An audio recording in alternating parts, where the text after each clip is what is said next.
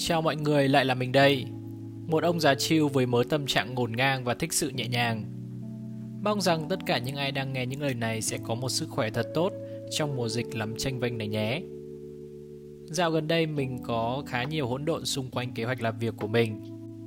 Trong nhiều lúc bất giác khi đi lượn trên đường hay khi nằm nghe nhạc trước khi ngủ, mình lại nhớ đến một dự định khá bồi hồi và không biết khi nào mới hiện thực được.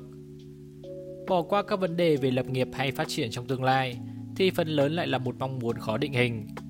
Phải nói thật là mình không ghét Hà Nội, nhưng cũng chẳng biết vì sao từ lâu mình đã muốn vào Sài Gòn. Những guồng quay cơm áo gạo tiền, những áp lực từ nhiều phía đã khiến mình từ lâu dần mờ nhạt và bớt dạo dực với dự định đó. Có lẽ chăng là mình mến người Sài Gòn và nhịp sống mà người ta nói là hoa lệ ở trong đó. Chẳng biết nữa, chỉ đơn giản là Sài Gòn thực sự tạo cho mình mưu cầu muốn được trải nghiệm, muốn được xoay sở và muốn được mộng mơ.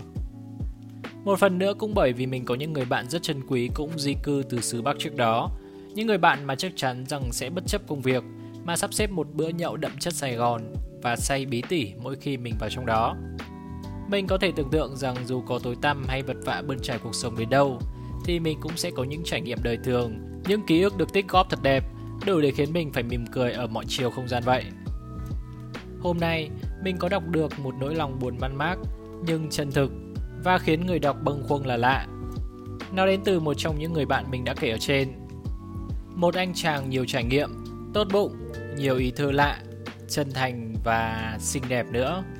Anh ấy thích được mọi người gọi là đậu đậu và đã trú ngụ ở Sài Gòn được một thời gian không quá lâu nhưng đủ dài để chiêm nghiệm kín kẽ cuộc sống nơi đây.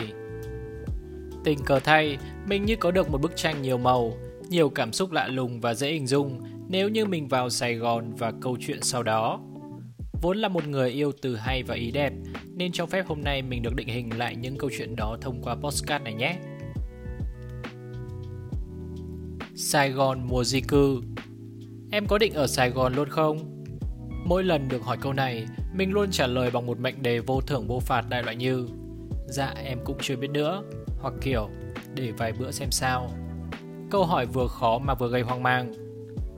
Sài Gòn có lẽ với nhiều người trẻ là nơi để phát triển, nơi để yêu và thất tình, nơi để làm dày lên thứ gọi là mối quan hệ, nhưng không phải là nơi người ta chắc chắn muốn gắn bó cả đời.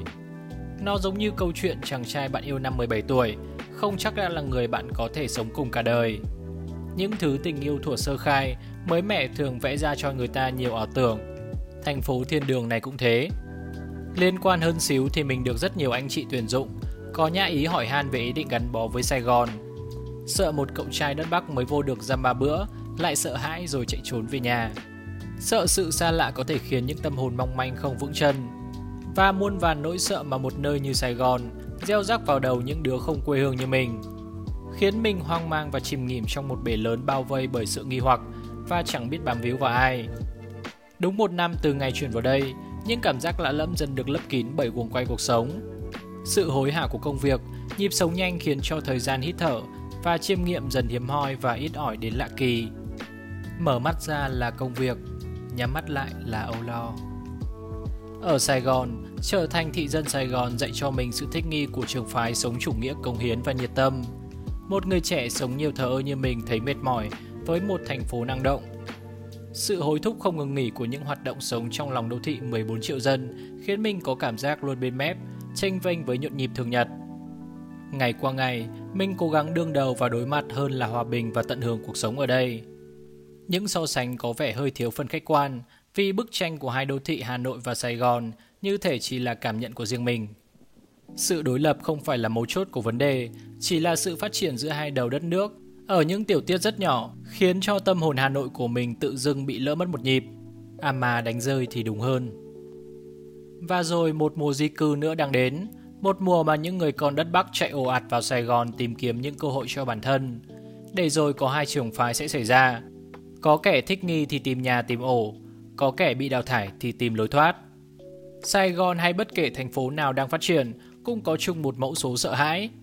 Mỗi cá thể di dân đến hoặc phải thích nghi hoặc sẽ bị đào thải. Một lẽ tất yếu mà chọn lọc tự nhiên đã an bài và loài người cũng không nằm ngoài vòng xoáy nghiệt ngã đó. Dù dăm bữa, nửa tháng, một đôi năm hay cả đời, mỗi ngày ở Sài Gòn đều là lẫm với những mảnh hồn tranh vênh như mình. Sự thân thuộc của đất mẹ luẩn quẩn trong đầu, bị đè dưới những tòa nhà văn phòng, những chung cư ngột ngạt và một khung trời răng kín những âu lo. Để rồi mỗi nẻo đi về, cái mình dây dứt mãi cũng đơn giản như việc nay ở nhà mẹ mình nấu gì ăn tối, hay bố già có mua bia hơi về nhậu hay không. Sống lâu hơn, chắc mình cũng đã quen với nơi này. Và rồi, những cánh chim di cư rồi sẽ tìm được chân trời để sống yên ổn. Hy vọng mình cũng sớm có thể đạt được điều đó. Hy vọng, hy vọng vào những ngày Sài Gòn trong tương lai. Bất kể là gì, mình cũng thấy việc dọn đi đó thật sự quan trọng với hành trình lớn lên của mỗi cá nhân. Nhiều khi quyết định di dân vào Sài Gòn, đâu đó cũng là bước ngoặt lớn của đời này. Mình đánh liều đoán là vậy. Hy vọng những tự sự của năm, 10 năm sau sẽ là tâm trạng tươi đẹp hơn.